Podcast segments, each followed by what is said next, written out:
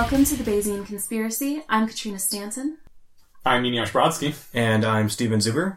Our topic for today is going to be introduced. Uh, it's a topic that's been coming for a while. I think we alluded to it a couple of weeks ago.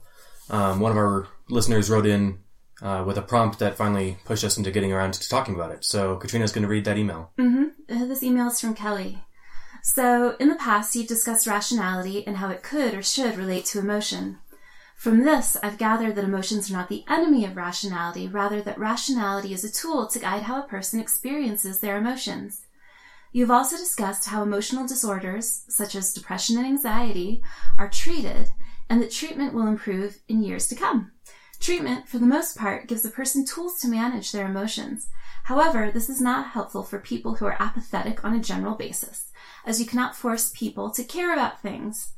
Anyway, you've also discussed happiness and how everyone should aim to help themselves and other people uh, be happy, I'm sure.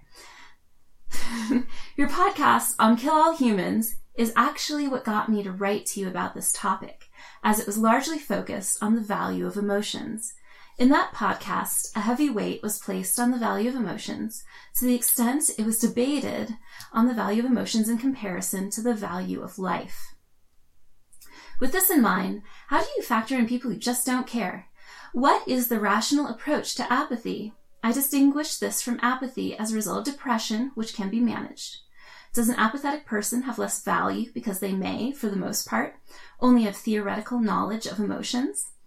And as a result, can only establish objective reasons for doing things rather than subjective ones, which are probably much better at driving a person to action? How could a person rationally challenge an apathetic view on life?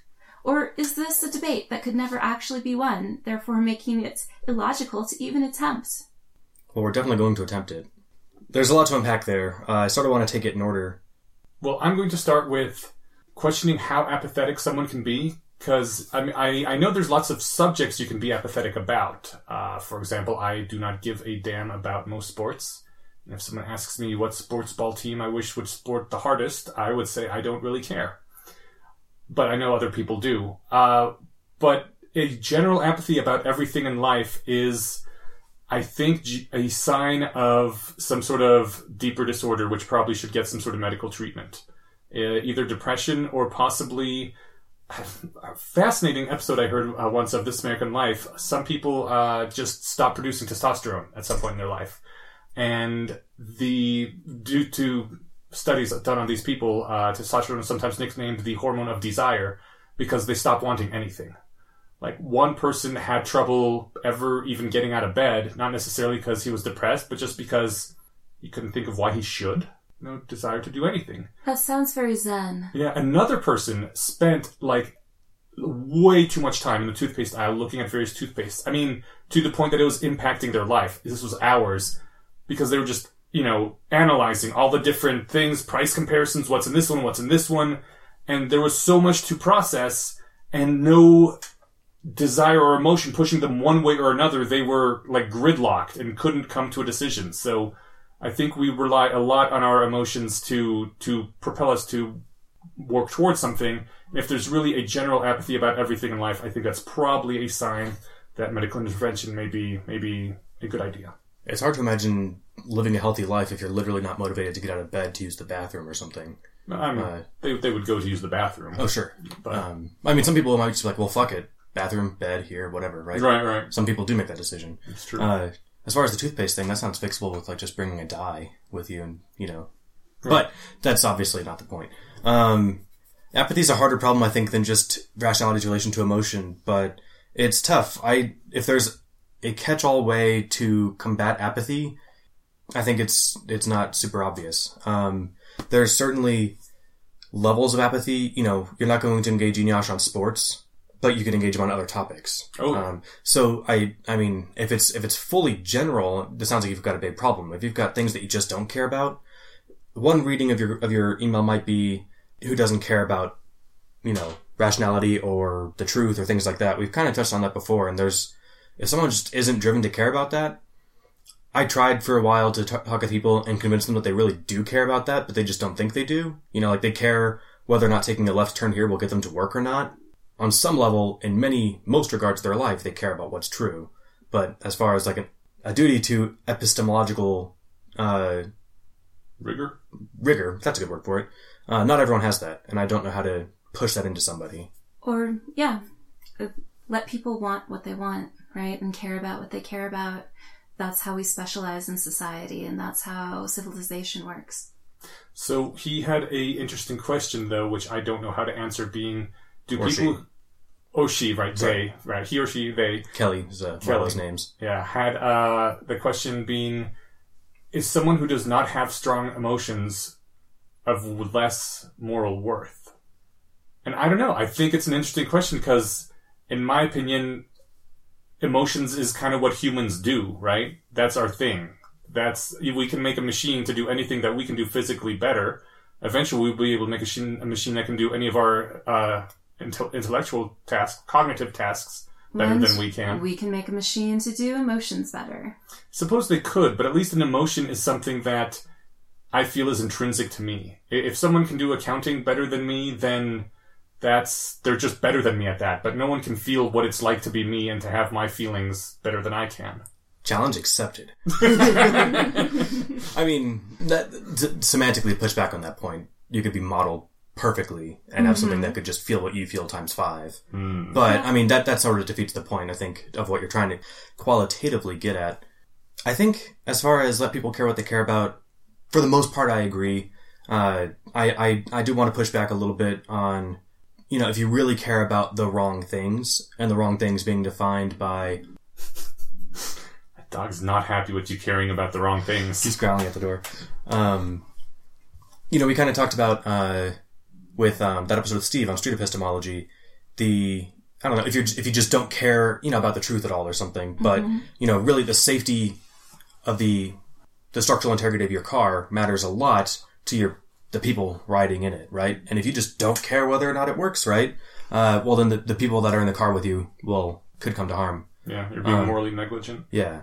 But I mean, you know, to somebody who this, you know, say their local sports team is the most important thing in their life, eclipsed by nothing and just, you know, way above their love for their children and their wife.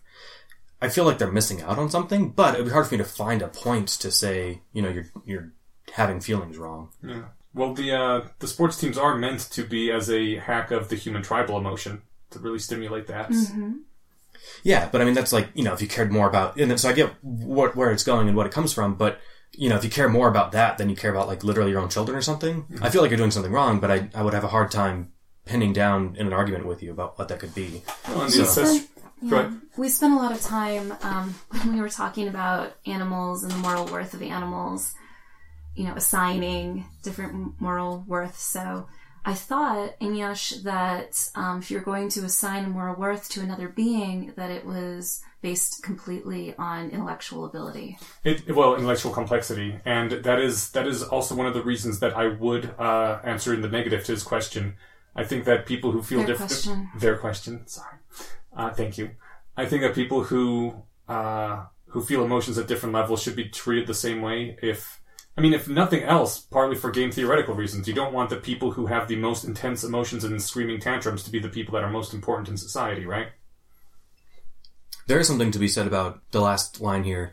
Is this a debate that could never be actually won and therefore making it illogical to even attempt? Um, if the person you're engaging with is simply not motivated to interact with the conversation, it'd be kind of pointless. You know, if if they really just if they're not moved to care about it, or if they they don't see any motivation whatsoever to reanalyze. I think we've talked about motivation before, and that's that's sort of uh, you know a related issue. I feel like I'm coupling, whether improperly or not, the concepts of general apathy and lack of motivation. Is are those things discernible? Am I missing something? And I think they're basically the same thing. I mean, I think for most things that matter, I think they're they're close enough. But as far as the quote from this, I've gathered that emotions are not the quote enemy unquote of rationality, rather that rationality is a tool to guide how a person experiences their emotions. Yeah, it's a good one. We agree. I think, Katrina, would you agree as well? Absolutely. Eneasz and I talked about it before, so I knew that I had to pull you on it. Reading this post made me think about empathy and um, some of the rationality practices to guide emotions and increase empathy and um, increase understanding and communication with others. um, that they do. For example, in the Columbus, Ohio Rationality Dojo. Yeah. So What do? Can you give us an example of what they do? I wish I could, Ah, okay. but we're getting started with um, one here. So hopefully we'll be able to get into some of that practice ourselves. Okay. Yeah, and I think that's something that uh, a lot of people misunderstand about rationalists because, like, the prototypical rationalist is Spock, right? He, he's the guy who has no emotions and thinks through everything and is always very calm and logical. And yes, I mean, in some ways, he's sort of a hero and an aspirational model, but he was really abused on Star Trek and uh, is not the way any real rationalist would act, especially because none of us are half Vulcan. And so, Especially for that reason. right? Although the first half Vulcan that signs up to be in our rationalist group would be welcomed with open arms because that would be awesome. So two things on Spock, really quick. One, the the Hollywood ar- Hollywood archetype of of rationalist is sort of Spock, and the the term that I think TV tropes coined was straw Vulcan, or yeah, straw Vulcan, and that's that's sort of where people picture the rationalist in that sort of sphere where Spock is calm at points where it would be radically irresponsible for him to be perfectly calm. You know, and mainly I, I wasn't a huge Star Trek watcher. I don't know if I ever saw a complete episode, but I did see one of the new movies or two of them. And what I saw is that he doesn't not have emotions. He has them and feels like he has to suppress them out of some stupid duty. And The new Star Trek isn't as good though. okay, fair enough. Um, It's really not. I'm not as big fan of the new ones. it had my it had my boy Benedict Cumberbatch in it, so Right, right. uh, you know, Cumberbuck? Cumberbatch, Isn't it Cumberbatch? Yes. Cumberbatch. What did I say? Cumberbatch. Oh, whatever. He's not. German, but Benny, Benny Cumberbatch. Um, yeah, and that's that's kind of bullcrap because I like. First of all, emotions give us meaning, gives us a purpose. You know, they're fun to have, right? But uh, and really, if if something isn't fun, why are we doing it in the first place? But uh, emotions are also a tool that tells you how the world is and how you can how you should be rea- uh, reacting to it. If something is unjust and you feel that that righteous anger, that is telling you that there's something wrong with the world and you should fix it. I liked um, Elia. Eli, hmm, I gotta start saying his name right. Please say his name right. Uh, I met him at Worldcon and had dinner with him, and he. I asked him, Is, "Have I been saying your name right?" And he's like, "I don't know. How do you say my name?" So I said his name like I normally do, and he's like, "No, it's Eliezer." Yeah, Uh, see, just like it's spelled. I, I Amazing. Eliezer and Eliezer.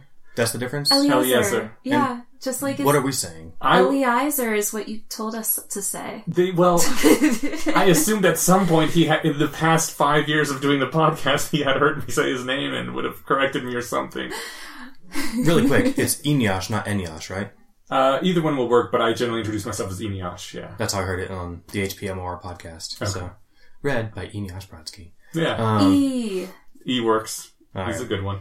So- Enyash. I wanted to, to jump back really quick. This is a little out of order, but or Should I should I finish what I was saying that he was saying? please. Okay. They. Well, Eliezer does go by he. Oh, sorry. I thought we were talking about Kelly again. No, no. Uh, so he he once mentioned a dream he had where a sad thing that happened in his life was no longer true in the dream, and so he was happy. And then when he woke up, he was sad again. And he quoted the line that that which can be destroyed by the truth should be. And since the dream happiness was opposed by the truth, it was right for it to be destroyed, and his sadness upon waking was rational, and there is no truth which destroys that sadness, because the state of the world was in that suboptimal position that he didn't like. And he said that this means that becoming more rational and having a better estimate of how the world is sometimes can make feelings more intense rather than less intense. And sometimes we try to run away from the feelings by flinching away from them. But if you study rationality and train yourself not to deny facts, then your feelings can become stronger. And they should be because they tell you, you know, a thing about the world. They are a tool like any other. Do they tell you a thing, or do they are they a result of a thing? Both. They will tell you that the world is not the way you want it to be, and maybe you should go out and do something about that. Yeah, we're we are a program that takes environmental information and processes it, and um, and then works off of off of our feed out. Right. Yeah. It makes sense to me. Agreed. But I, are there any emotions that, if you had the opportunity to just delete them from your program, you would choose to do so? yes. Ooh, which one? I think this is one that you can do a software update on yourself and delete for the most part. Uh, we can do free will in another episode, but my my stance on free will makes the emotion of hatred more or less nonsensical, and it's hard for me to think of a of a world in which that specific emotion is necessary. Emotions like anger and outrage and uh, What if you ran into uh, Voldemort? Like not not rational Voldemort, but canon Voldemort, who was just evil for the sake of evil. I feel bad for him. That's exactly my, my my favorite real world example of Voldemort is Uday Hussein. Okay. Um, yeah. psychopath uh, to drive that home. Uh, Saddam Hussein's son. We we, uh, we we should just let people use their imagination. It's pretty shitty. This thing. I doubt it's good enough, but that's all right. So take my word for it. If you if you want, write me on the subreddit, and I'll I'll uh, I'll link to some of his his uh, dastardly deeds. But I don't hate Uday Hussein. I feel really bad for him. His dad was Saddam Hussein. What if he did those things to someone you loved, your mother or your brother? I think I would. So there's there's a couple of ways. I don't know. I mean, I might hate him for it, but at the same time, it would be kind of like hating a force of nature, right? Like it's not. He's not really the ultimate author of who he is. He, he's a victim of who he is. You can't change uh, nature by raging against it, and you can, at least in theory, change people by raging against them. You can alter their incentives by letting them know that you will murder the fuck out of them if they do that. And you can also signal to the rest of society, hey, if you act like that guy did, I will also murder the fuck out of you. I That's think, that murdering people should probably be divorced from hate I think and more You're right. in and more in tune with it has to be absolutely necessary yeah, yeah. for the continuation of other people's lives and happiness. I think that's exactly it. Is you I can, you can completely divorce the two. Is you know if I if I saw Uday Hussein, I'd probably kill him if I whatever was on a battlefield or something. Mm-hmm. You know, it, it's not his fault who he is. It's just it's an unfortunate thing. But, But because of because of who you are, the world would be a better place without you. And there's since there's no way since there's no other way to fix you. But hatred is the thing that makes you hunt the six fingered man for 20 years until you can Yeah. revenge your father's death, right? I, and that's not helping anybody. Actually, you had a great little. There was there was an omake on uh, the, Vengeance for however for twenty years. You come on, Eh, it, it, it, it, makes a good story writer. It makes a great story, but- but it also, at least in theory, uh, dissuades that sort of action. there was a uh, an omake on somewhere in the latter half of HPMOR HPMOR. Right. Um, Oh. and it was just little short short story snippets from people. Yeah. And I quoted this one uh, to somebody in a class once, and then I was reading through it again, and it was actually you who submitted this one. And it was, do you remember it exactly? It was Rationalist Moby Dick. I don't remember it word for word, but I remember what it was. It was, I think it was two lines. It was revenge against what? A whale? No thanks. I'd rather get on with my life. Right. right. And so, Because getting revenge on a whale does not change anything. The whale doesn't know why you're killing it. Other whales will not be dissuaded from eating people's legs. There's no point at all in taking revenge on a whale.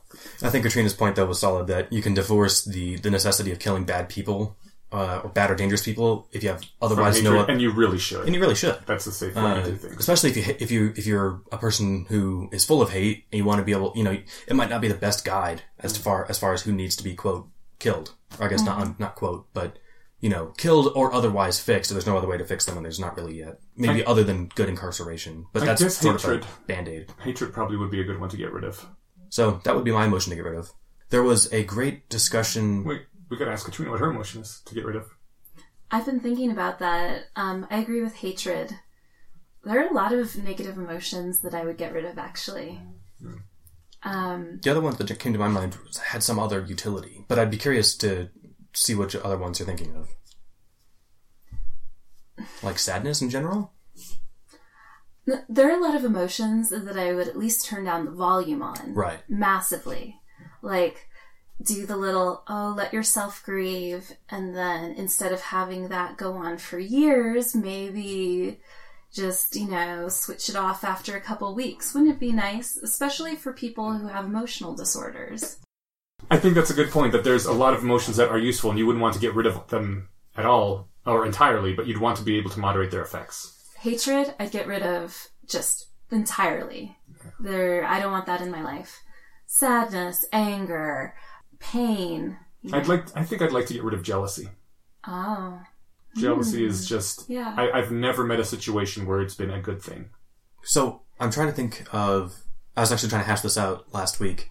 Uh, there were some people in my class who were just excelling way above the rest of us, and uh, jealousy wasn't the right word for it. And then we finally settled on salty admiration. Um, so, uh, what jealousy versus envy versus salty admiration? Uh, what what is jealousy down to that definition? Just so, So jealousy is when you don't want someone else to have something, uh, th- which is why um, Versus you want to have something that you- someone else has yes, also. And that's that's envy? envy. Envy Yeah. is wanting what someone else has. Jealousy is wanting someone else to not have a thing.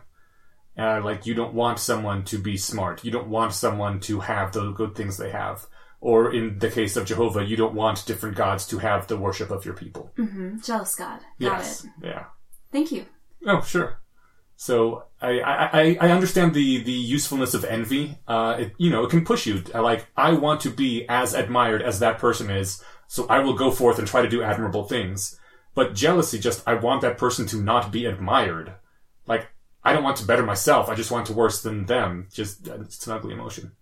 I agree. It's an ugly emotion. I'm trying to think, you know, other than like the situation where, say, if, you know, I wish Saddam Hussein wasn't in power, you know, if this was 15 years ago. Right. Uh, that sounds like an, but that sounds kind of like you can separate it. You're not jealous of him in, No. in his station. You just, you don't want him there because of his negative utility. Okay. Yeah. So I see what you're saying. Yeah. That, that sounds like another good candidate.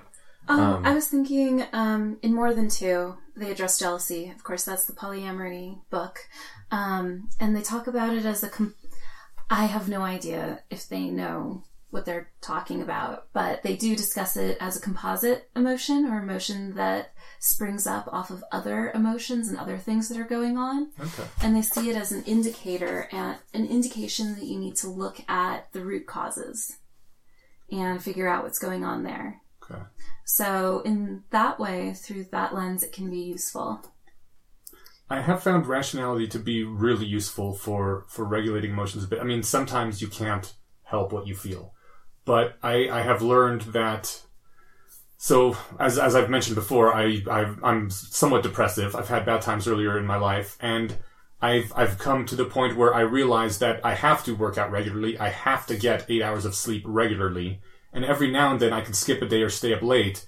But I really got to make sure to take care of myself because if I don't, things start going bad and I really love depressive art. I love grim dark, uh, but I, I I make a point to always watch or read something on a regular basis that is just relentlessly optimistic. Uh, the early parts of Harry Potter and the Methods of Rationality did that for me. Uh, there was My Little Pony for a while. Right now it's Steven Universe. You just need something that is the world is great and look how awesome everything is, because otherwise uh, you bog yourself down. I don't know if I have any input like that in my life currently. The, Relentlessly positive. yeah. I mean, I, I get things that are relentlessly entertaining, but not like because they're positive. Do you watch Steven Universe? I tried a couple episodes. I'll give it. Too A, I'll give it another, positive. another stab. Too positive. Okay. Couldn't, couldn't handle it. Um, I I can was- do I can do Adventure Time. Okay. I really really enjoy Adventure Time. That's hardly like all positive though. Oh, that shit's grim. it is intense. So I was but it's cartoony. it's true. I was ambushed by Steven Universe. There was a recent episode. There there is a tragic backstory in the past of it. There was a recent episode that focused on it, and it was just the worst time in the world considering what's going on in my life to see that mm-hmm. episode. I was like, "You betraying son of a bitch!" Th- This is like Seymour the dog in Futurama. That they, Oh, Futurama was like yeah. what twelve seasons, and they did, they threw in like three or four crazy sad episodes out of nowhere. Jurassic Bark. I cried. Oh my god! Right? Yeah, I that was devastating. Don't watch it um, unless you want to trip down the feel lane. You know, go for it. The other one that got me was um, I forget the name of it, but it was the wait, ah fuck it, it's Futurama. Um, I wanted to get back on a point uh, with empathy. Um, I'll link to this episode in the podcast description of uh, Sam Harris's podcast, Waking Up. He was interviewing, uh, I guess discussing, not, it wasn't much an interview, it was a conversation with uh, Yale psychologist Paul Bloom, who either just wrote a book or is writing a book, uh, either titled or subtitled Against Empathy. That's the point of it. I forget what it's called. Um, he's careful to argue in the book, and no one who argues him argues with him in real life uh, about the book has read the book. Uh, just like uh, can happen with misleading titles. Um, his his book isn't against compassion; it's against empathy, and he says that you know people that we think of as psychopaths can have great empathy as far as being able to model other people imagine what they feel and, you know, that sort of thing. And they danced around this, this idea for like 10 minutes and no one used the word Ender Wiggin empathy. Right. Right?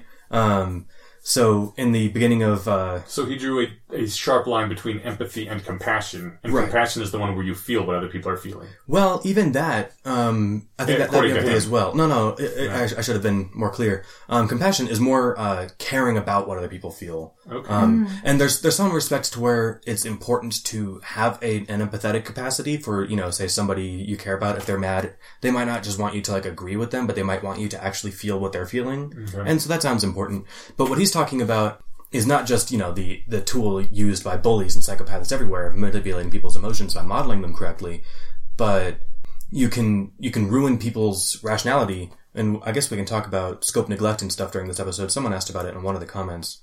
Scope neglect is the bias that people basically it falls down to the fact that human brains don't multiply on a uh, on an emotional level. So uh, otherwise called genocide neglect, um, where we're, we're more moved by the little girl in a well than we are about a drought killing millions in uh, the third world or something. to quote a famous mass murderer, one death is a tragedy, tragedy, a million deaths is a statistic. Right. Which murderer was that? I believe that was Stalin. Oh, nice. Yeah, you're right. Uh, yeah, the but part of Nice going, Stalin. yeah. Thanks, thanks, man. That was thanks, awesome. Thanks for that quote. So the one of the aspects of, of bad or of empathy leading you astray is um, you can be more moved by you know the the girl that you know lives in your town who fell in the well, and you could give ten thousand dollars to aid her recovery for her broken leg or something from falling in a well, whatever, because you know she she's close, so you can relate to her better.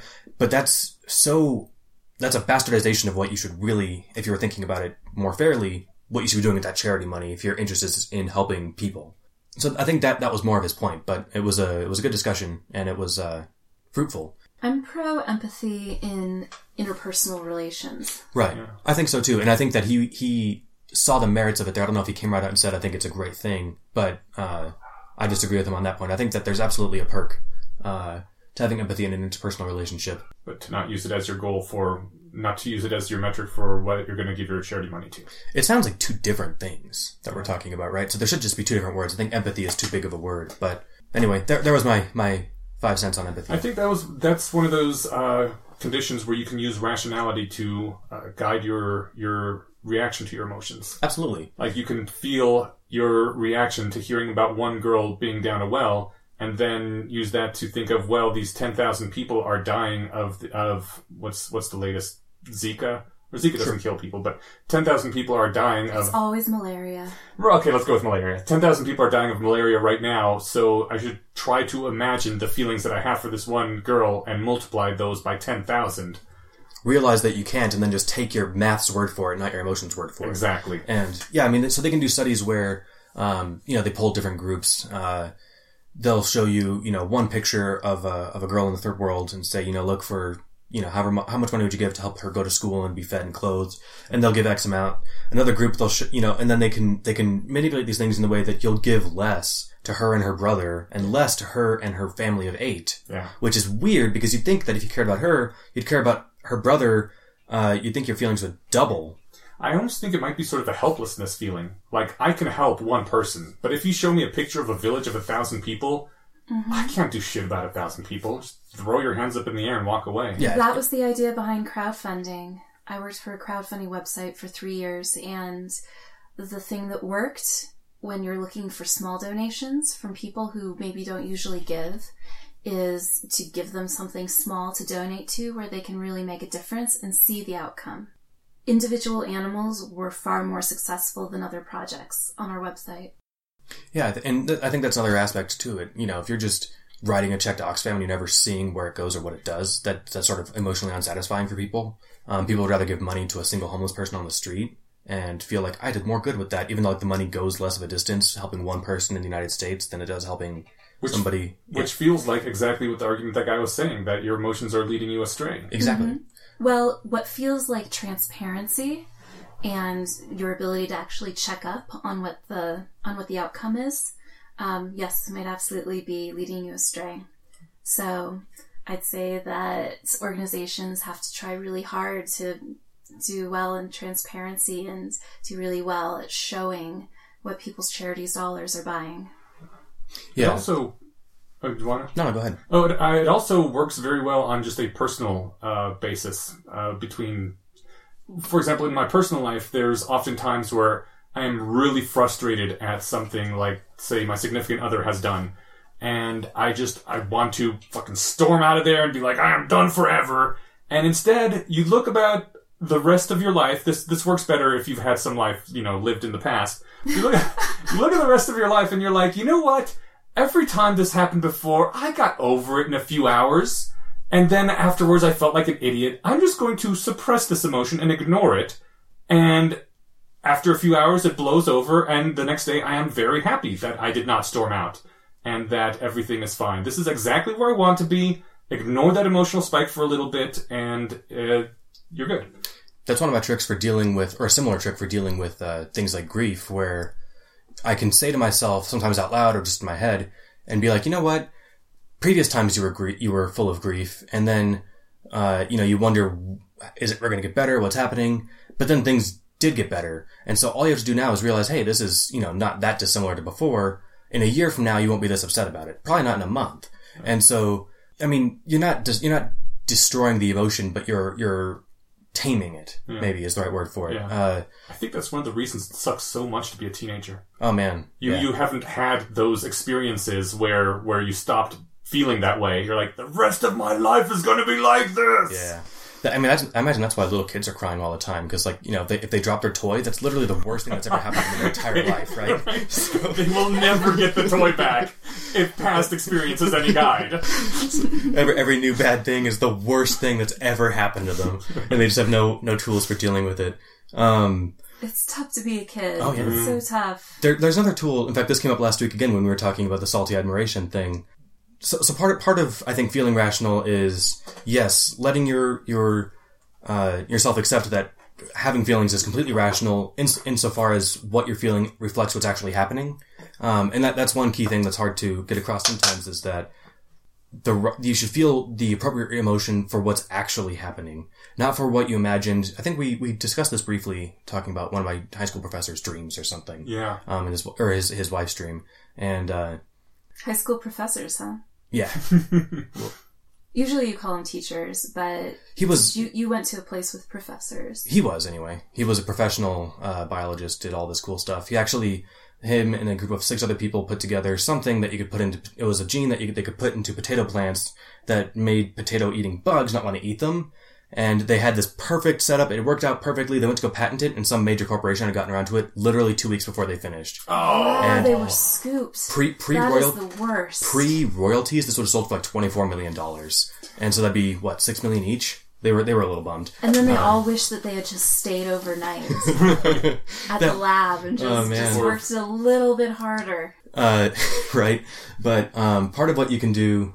Professor might not have been the right word. I don't know. I admire this guy, so that's maybe why I elevated his his station. um, so some of like I said, the the trick about dealing with things like grief or stress sometimes, or you know whatever it is, you can work and take kind of a future sight look at it. Right.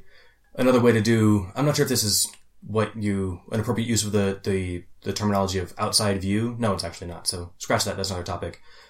Um, you know, it's like this kid who's doing really well in the in the boot camp I'm in. Pre, you know, ten years ago, I might have been jealous or envious. Um, maybe there's envy, but it's it's more like I said, salty admiration. Like that's awesome. He's kicking ass. But you know, previously I might be like, well, I wanted to be the best. But then you know, all it takes is kind of just one moment of reflection to be like, did I really think I'd be the best at this? Uh, you know, whatever it is you're doing. You know, if you go to the Olympics and you're running and Usain Bolt is owning you, you can't feel bad about that. Did you really think you're the best runner on earth, knowing that you share a planet with Usain Bolt? Um, so maybe- What if Usain Bolt hadn't run yet, though? Right. So maybe, but I mean, I guess yes, Olympics not not the best idea, but whatever it is you're at, right? So somebody is, uh, you know, more successful at you at something. You know, you have to just you uh, you ask yourself, you know, when you're feeling bad about it. My technique is to ask myself the question: Did I really think that I was the best in the world at this? And the answer is usually no. So that I that was- that that sort of helps the emotion really taper down when you realize that it made no sense to feel that way. I have a new technique. Mm-hmm. Um, I just finished reading Nonviolent Communication, Hmm. which I have mixed feelings about, but something that I thought would be really useful from it, and I've I've used a couple times since then to kind of talk myself down is to stay needs focused. So maybe Stephen, in, in your situation, you can think about what are my needs? What do I what do I need? Like so so what would you when you're feeling you can say I'm feel I'm feeling jealous. I'm feeling jealous because this person is doing better than I am, is doing very well in this class. What are what are my needs in this situation? I can do see you, that. Do you need to feel like you're doing well? How can you how can you um, tell yourself that you're you're doing well or that you're you're giving it your all or um, and kind of stay self focused in that case? I think that's a good avenue for dealing with it. I, I don't think I even really get to the point where I say I'm feeling jealous. It's more just like it, it th- this this technique Feeling of frustrated, maybe. But but even yeah, I guess. Um, but I I guess maybe I don't know if that was the right word for it. It really was just like, man, that's great, but I wish we were all doing that great. It- and it, it really was like I'm a ha- I'm happy for this person, right? Or whoever these you know all these people. It's it's a it's a good situation for them, and that's awesome.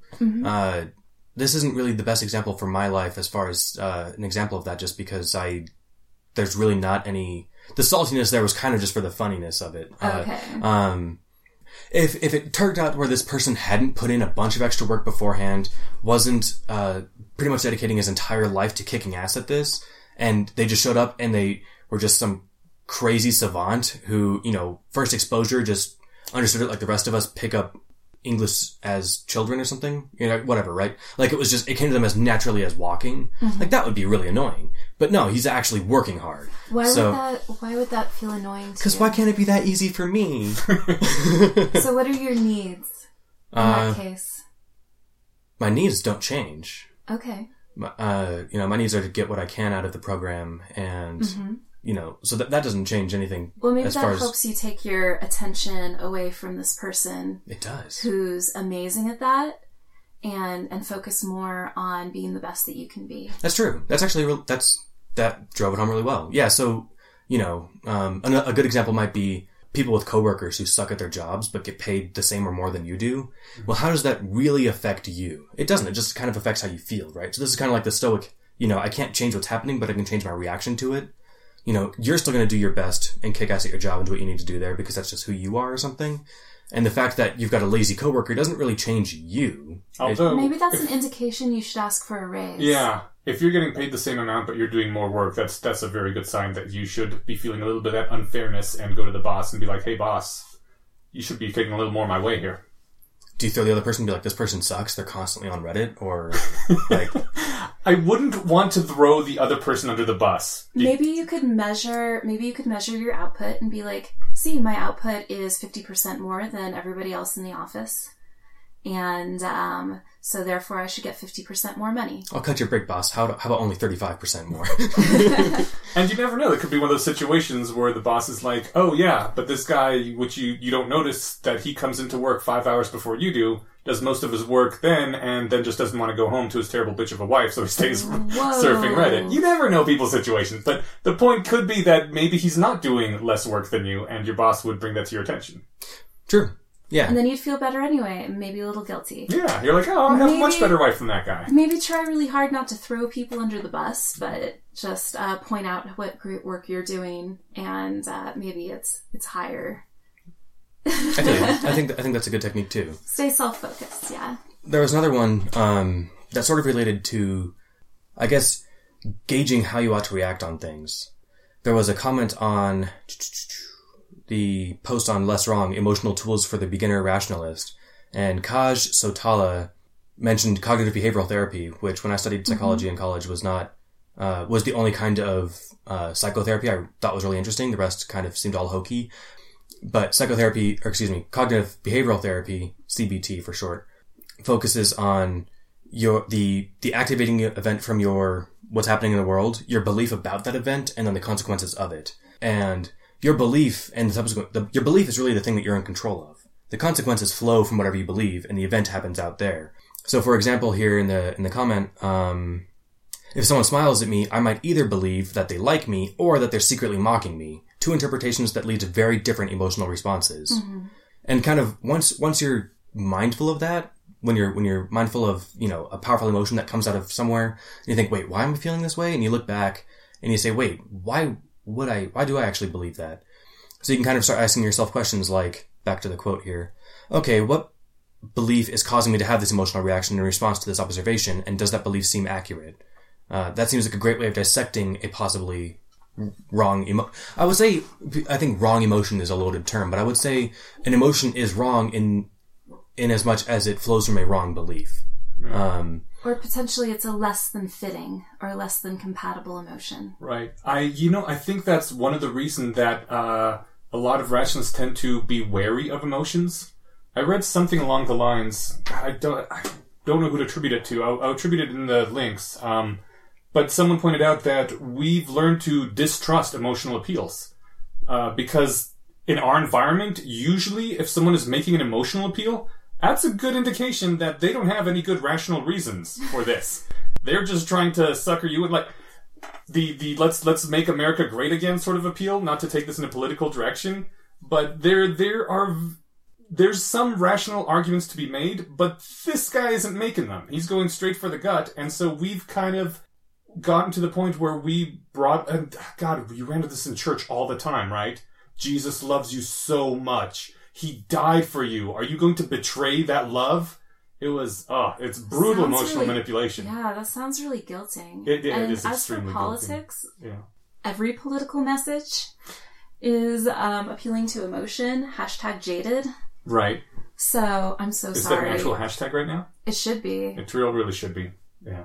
you can hashtag anything if you have a Twitter account, I guess. Yeah, so I mean, we tend to we tend to block out emotional uh, appeals, but but that is kind of not the best thing necessarily because then you block out not just the harmful people who have no rational argument and are only going for your appeals.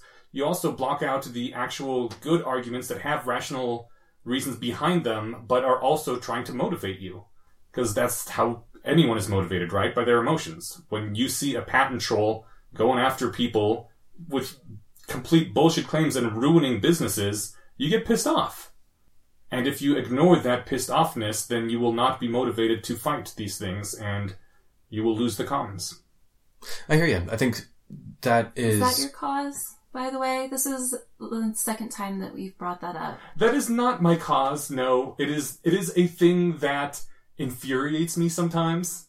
And And you just the the only way I can see to fight it is to because it is not rational to fight it if you're just doing a cost effectiveness strategy, right? Mm-hmm. Fighting it in the courts will cost you millions of dollars. Paying the fine will only be a few 1000 mm-hmm. It's it's the same thing as trying to fight the mafia when they come in and say, "Hey, lovely store you got here. It'd be a pity if it burned down." Like, all right, here's your hundred bucks for the week. Don't burn down my store. that's how they talk because they're from the 1950s. yes, exactly. but it's a lot more expensive to burn down the store to try to fight the mob. But if you get angry enough, you say, "Fuck it, I will." I will absorb those costs and fight these people. And if everyone in society got angry enough, those people would not be able to extort others because all of society would be fighting them. You know. So this is why I I I try to stoke that rage sometimes. Bring it up. Yeah, yeah. Okay. I feel you. I think. Hey, that was funny. I feel you.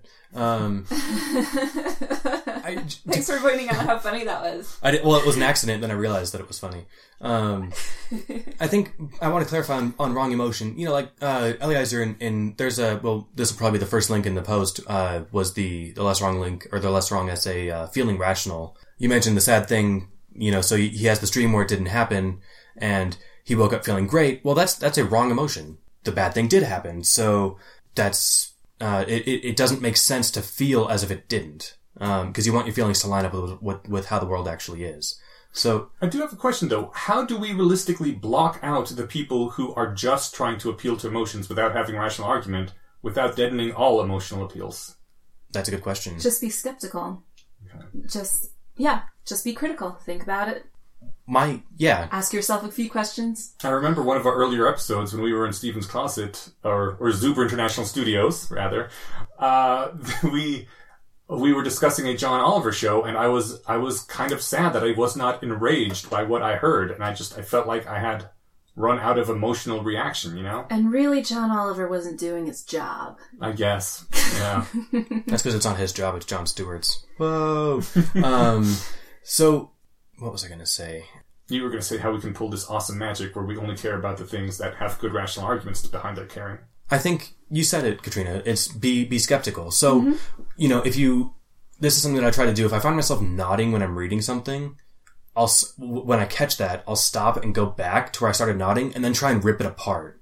Because I, I find that uh, if I if I'm if I'm well, I guess not necessarily nodding, you know, but like if I find myself getting like yeah, that you know, feeling feeling good about it, that's awesome. I want to make sure that I'm not agreeing with it just because it makes me feel awesome. I want to go see if it can stand scrutiny. I So then If you have a strong emotional reaction to something, that's a signal to you that you should be a little bit critical of it. agreed. Just give it another look. and and the truth can withstand that that that scrutiny, and then by then go forth and feel. Um, if if but- there's truth behind there, then your emotions will stay. Exactly. Nice. So you know, if it's uh, you know, a moving political talk from a candidate that you know you don't find just gut wrenchingly disgusting, you you can you can find yourself enjoying the thing, and then. Uh, you're like, wait, I just moved by a political thing. That's that's gross. Let me actually think about what they said. I think one of the best things you can do is seek out dissenting opinions. I, I just earlier today shared on Facebook a, a post that made me sad about a church that refused an atheist's an atheist group's money for uh, for their charity. It was like some orphan kids thing, and the church was like, "No, sorry, your atheist group name is associated with the money. We will not take this money." And I was very disappointed by that. And then Julia Galef pointed out there's certain people that we probably wouldn't take money from either. Like, if our politician took money from the Koch brothers, we would be like, what's going on here? What, you know, and I, I, I personally think that a lot of scientific organizations should not take money from the Templeton Fund because, or the Templeton Foundation, because it gives them false legitimacy. They're like, yes, we are funding all this great scientific research, so we should be having a voice in the scientific conversation. And they're just people trying to, you know, make apologetics, apolo- apologetics for uh, why God created physics. Is there anybody who you wouldn't take money from? Really quick, the Templeton Foundation is uh, an, an organization that will basically give scientists money for saying nice things about religion. Yes. Uh, yeah, so Thank you for clarifying that. Yeah. See, that's an interesting point. I just came back from Worldcon last week, and Worldcon, uh, it's it's it's uh, World Science Fiction Convention. They give out awards for the best novel of the year and so forth. There, uh, the past two years, this group of alt-right people who call themselves the either sad or rabid puppies, depending on which particular group is doing the the trolling. The puppying. Yeah, the puppying. Yeah. Aw, that's way too cute. that yeah has been um has been trolling the the awards and nominating base for the most part terrible stuff but in every case uh stuff that is very far to the right politically uh, they nominated Space Raptor Butt Invasion because they thought it would be funny to have gay porn in the short stories, which hilariously backfired on them. But that's besides the point. Uh, if I, I viscerally hate these people for what they are doing to the science fiction and fantasy uh, community right now because I love the community. I love science fiction and fantasy, and having these alt right assholes jumping in and having their tantrums all over it is annoying. Uh, so if they were to give me money, I would very happily accept it. That is money they don't have to pursue their, goal, their goals, and they're giving it to me, and I can pursue my counter to their goal goals. So I would gladly take money from them. But on the other hand, there is a uh, a publisher that is char- leading the charge for one of these groups called Castalia House, and they publish some uh, sci-fi authors. And if they wanted to publish the book that I am currently writing, I would say no. Get the fuck away from me. I don't care how much you're paying me or what royalty rates you'll give me. I do not want my brand tarnished with your name. that's an interesting thing. So So if, Uh, if you, It would be. since you have an actual brand, but like, I mean, anyone who has a name has a brand, right? yes. There's there's the Katrina brand that you s- give to your friends and family. There's the Steven brand that you show to your friends and family. So yeah, I, I guess it would be funny. Julia Galef, by the way, runs the Center for Applied Rationality. Um, she will, if you if you look in the comments for the, or if you look in the episode description for this episode, she gave a talk on the straw Vulcan, which will be linked to because we talked about that earlier. Yeah. Um, I wonder would she turn down a ten million dollar check from the head of the KKK? You know, given how much good her organization her organization could do with a spare ten million dollars. Right. Uh, that sounds at some level you'd be like, fine, a billion, whatever, right? So like at some point, at some point you're like, yeah, I'm a, I'll sell out for a billion dollars. You know, there's, there's very little I wouldn't go on TV and endorse for a billion dollars. Yeah. Wow. Uh, Especially because with a billion dollars, the next day you could buy hundred million dollars of advertising saying, "Just kidding, guys. I only did it for the billion dollars." true. And I'm Look at all the look at all the great things we're going to do with this billion dollars. That's right. Exactly Including Tony Stark style Iron Man suit. nice. Yep. I mean, how much could it cost? Not a billion. I don't know. Doing the research in basics physics to get to the point where we can make one could easily cost far more than a billion dollars. Shit. Well, I'll have to refactor my plan then. Um, I would like to very briefly touch on uh, anger. I just because I found this interesting. I'm not sure how relevant it is to our discussion, but eh, it, it was fun. Someone recently postulated when they were trying to figure out what the fuck anger is actually useful for, that anger is nature's way of pre-committing. Uh, when we were talking about uh, what was it, three episodes ago, game theory, that Chicken? chicken yes it's throwing the the steering wheel out the window anger is like nature because every time you get angrier you just get stupider and make worse decisions and have less control of yourself uh, anger is nature's way of letting the surrounding people know if these things continue to happen i will lose control of myself and make bad things happen to everyone around me. It is like having your steering wheel thrown out the window. And I, yeah, it's it's a very interesting analogy, and you can see how some people, like those people who were very large naturally in their youth, would find good results from having anger, and so the the it gets reinforced, and they just start throwing the the steering wheel out the window every five minutes, even in situations where it would be a really bad idea. Don't mess with her. She's crazy. Right. And other other people who manage to tamp that down always stay in control of themselves, but sometimes having that sort of pre-commitment can be good in certain cases hmm. because it'll dissuade people from doing the things that make you actually lose control. it sounds like a puzzle to try and figure out when you ought to pre-commit. Because if you're angry, you're not in the best, you're not in the best position to make that judgment call. No. So maybe like you get pissed and then you cool down and think about it and then decide is this is worth getting pissed about again? I don't know. I remember when I was a little kid and I would throw in temper tantrums. I would consider it beforehand We would. Oh man, until a certain point, at which point I was no longer able to because I had done too many temper tantrums. But um, yeah, when you're a really little kid, you're like, "Is this worth temper tant? It's gonna be. It's gonna be a lot of energy. It's gonna be a lot of time." Yeah, you can choose yes or no. wow. Neat. I don't remember being a child that well to know if I had anything like that. But if so, I, I either I now need to give children more credit and. Uh, they're now better recipients for being genuinely disliked for their behavior.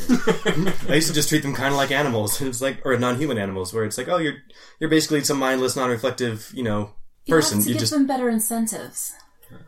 Yeah, but it's, it's just interesting that I, I'd never considered the idea that some some kid could be, you know, who's old enough to get away with the temper tantrum could think, I wonder if this is worth the trouble. I always sort of just have assumed that it happened spontaneously, that they were just like, I'm pissed and I'm gonna freak out for 15 minutes. I think it also does happen spontaneously. I know as I got a little bit older, um, I, I did lose my ability to control it.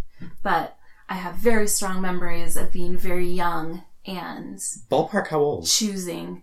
I don't, um, I don't remember w- preschool Holy shit, that's crazy. I have Yeah. no memories of. sitting in my Pre-high school. room and being like, "Well, I am exhausted. I have been temper tantruming for a while now. Uh, is it worth it to go on?" I'm like, "I'm in this for the marathon." That's amazing. You were a rationalist from day one. That's crazy. Of course, that might be sunk cost fallacy too. Maybe, maybe not a strong Uh-huh. rationalist at preschool, but on, on, on the path. I think that's everything I could think of for this for this particular topic. Uh, I'm sure there's more. We'll have a discussion if anyone wants to get more into it, either via email or in the subreddit, um, or comment on the website. And if you guys are down, we can move to the. Uh, the BayesianConspiracy.com. that's right. We can move on to the uh, feedback section if you guys would like. Sure. Emotions. Like them. Feedback section. Section, section. Would give four out of five. Would feel again. I guess I should probably clarify about the beaver poop thing. This this is the question that people were unsubscribing over. Wait, what? Unsubscribing? No, not really. Oh my gosh.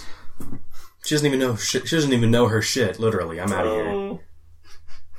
Well, while you guys are looking that up, I will say we had a comment that the day, I believe the very day after our episode on street epistemology aired, blab dot was it dot im or io.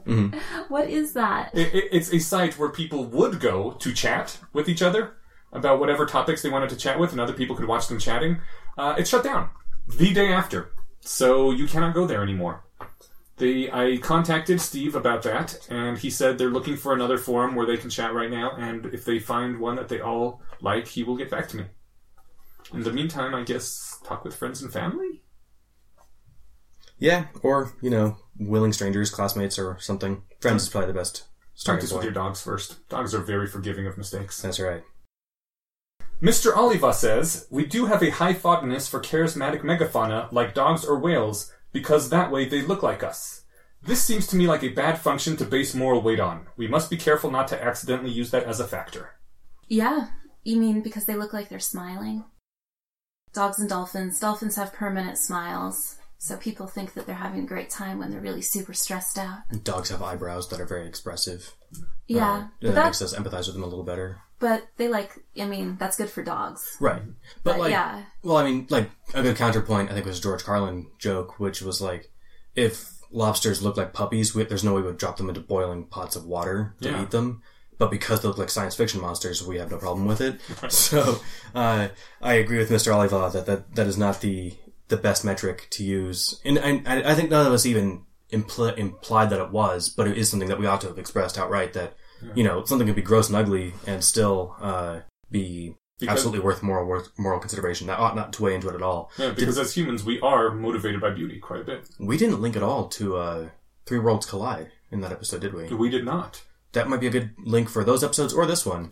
Uh, there was an eight chapter short story written by, you guessed it, Eliezer Yudkowsky. At eight chapters, it's not a short story anymore. It would be a novella.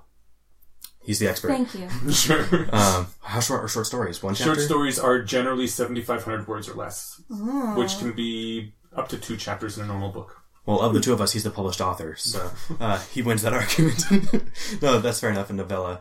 Um, it was. It's an exploration of a somewhat distant future where super AI never really took off, and uh, humanity bumps into not one, you guessed it, but three worlds collide, and uh, So they bump into two Hu- aliens. Humanity is one of the worlds, though. that's right. So there's there's a clash of values that uh, plays on the the beauty aspect that Mr. Oliva brought up, um, as well as you know what is it okay for us to feel, how important our stuff versus their stuff. It's really cool. It's not that long. I would check it out, and we'll link to it in this episode's description. Yeah, great.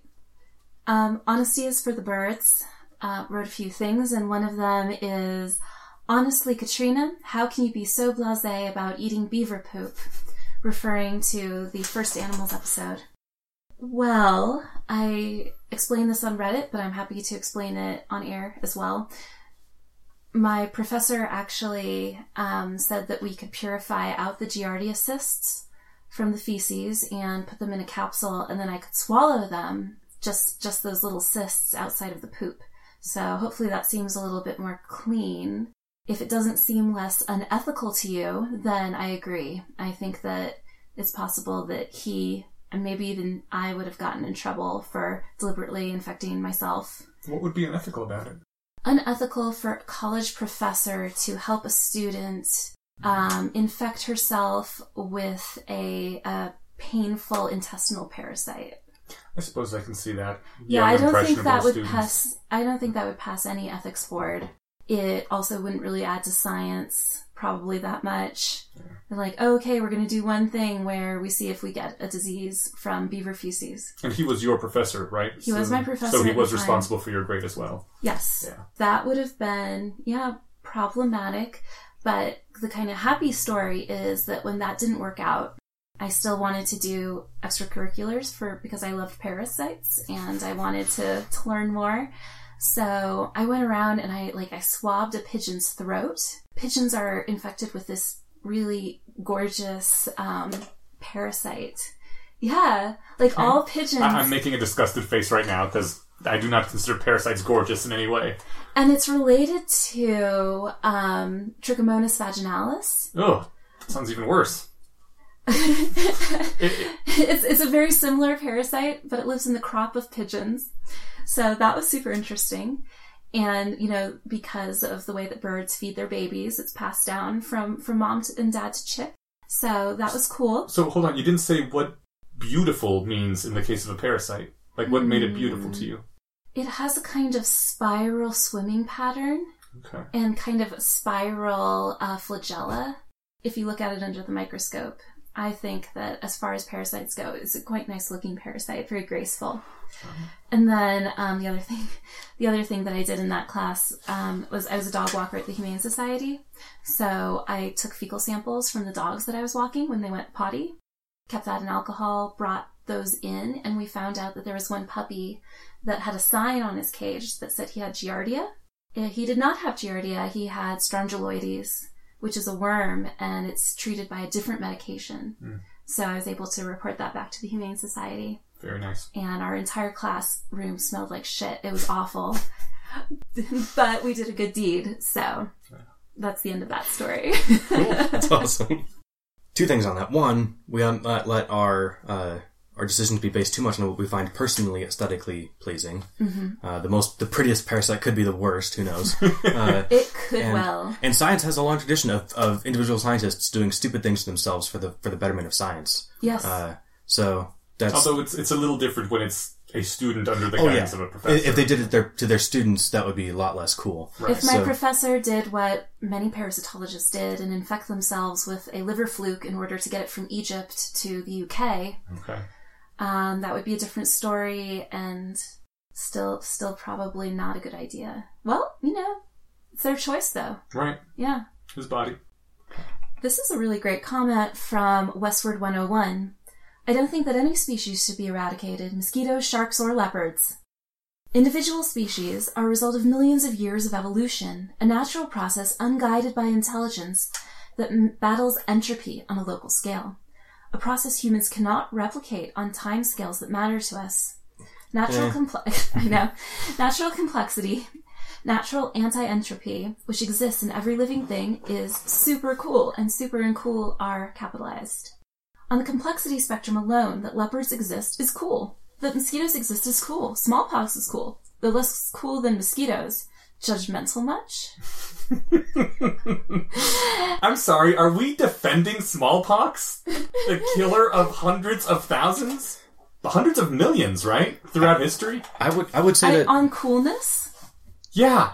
compared to mosquitoes. Th- well, let, us put it like this: It's smallpox are the Uday Hussein of the of the of the uh, infection world, right? Yes. Uh, you know, sure they're cool, but and it's not their fault that they're killing everybody and they don't do any good for anything other than themselves. But uh, for that reason, you've got to go. Sorry. See, no, I, I totally disagree with him. I would be more than happy to eradicate both oh my goodness. both the, the common uh, contagious uh, species of mosquito, the one that carries all the diseases, and smallpox. I you don't care how cool they are; they are of too much negative utility. Agreed. Well, they haven't finished their. Uh, I haven't finished reading their comment yet. I'm sorry. Unless it's they okay. say J.K. lol. No, I'm kidding. because then they immediately say, and no, I don't think we should release variola back into the wild. Individual humans do have moral value too, and I think we should weigh the level of species complexity against the consciousness quality. Plus, I give more weight to my own species as well as creatures that resemble me on those other qualities, but I don't think we should completely eliminate the stored smallpox samples either. Not from a selfish standpoint, someday we might want to examine them to benefit humanity, but because smallpox itself, or the species of leopard, have inherent value independent of humanity. I think just because you managed to luck your way into not going extinct over a few millennia does not mean that you should you have any right to keep on existing. I agree. I think. I don't uh, think that rights are a real thing. Right. I. I we should we should have a, a more uh, a, a episode on ethics because I agree with you that rights are not actually a real thing at all.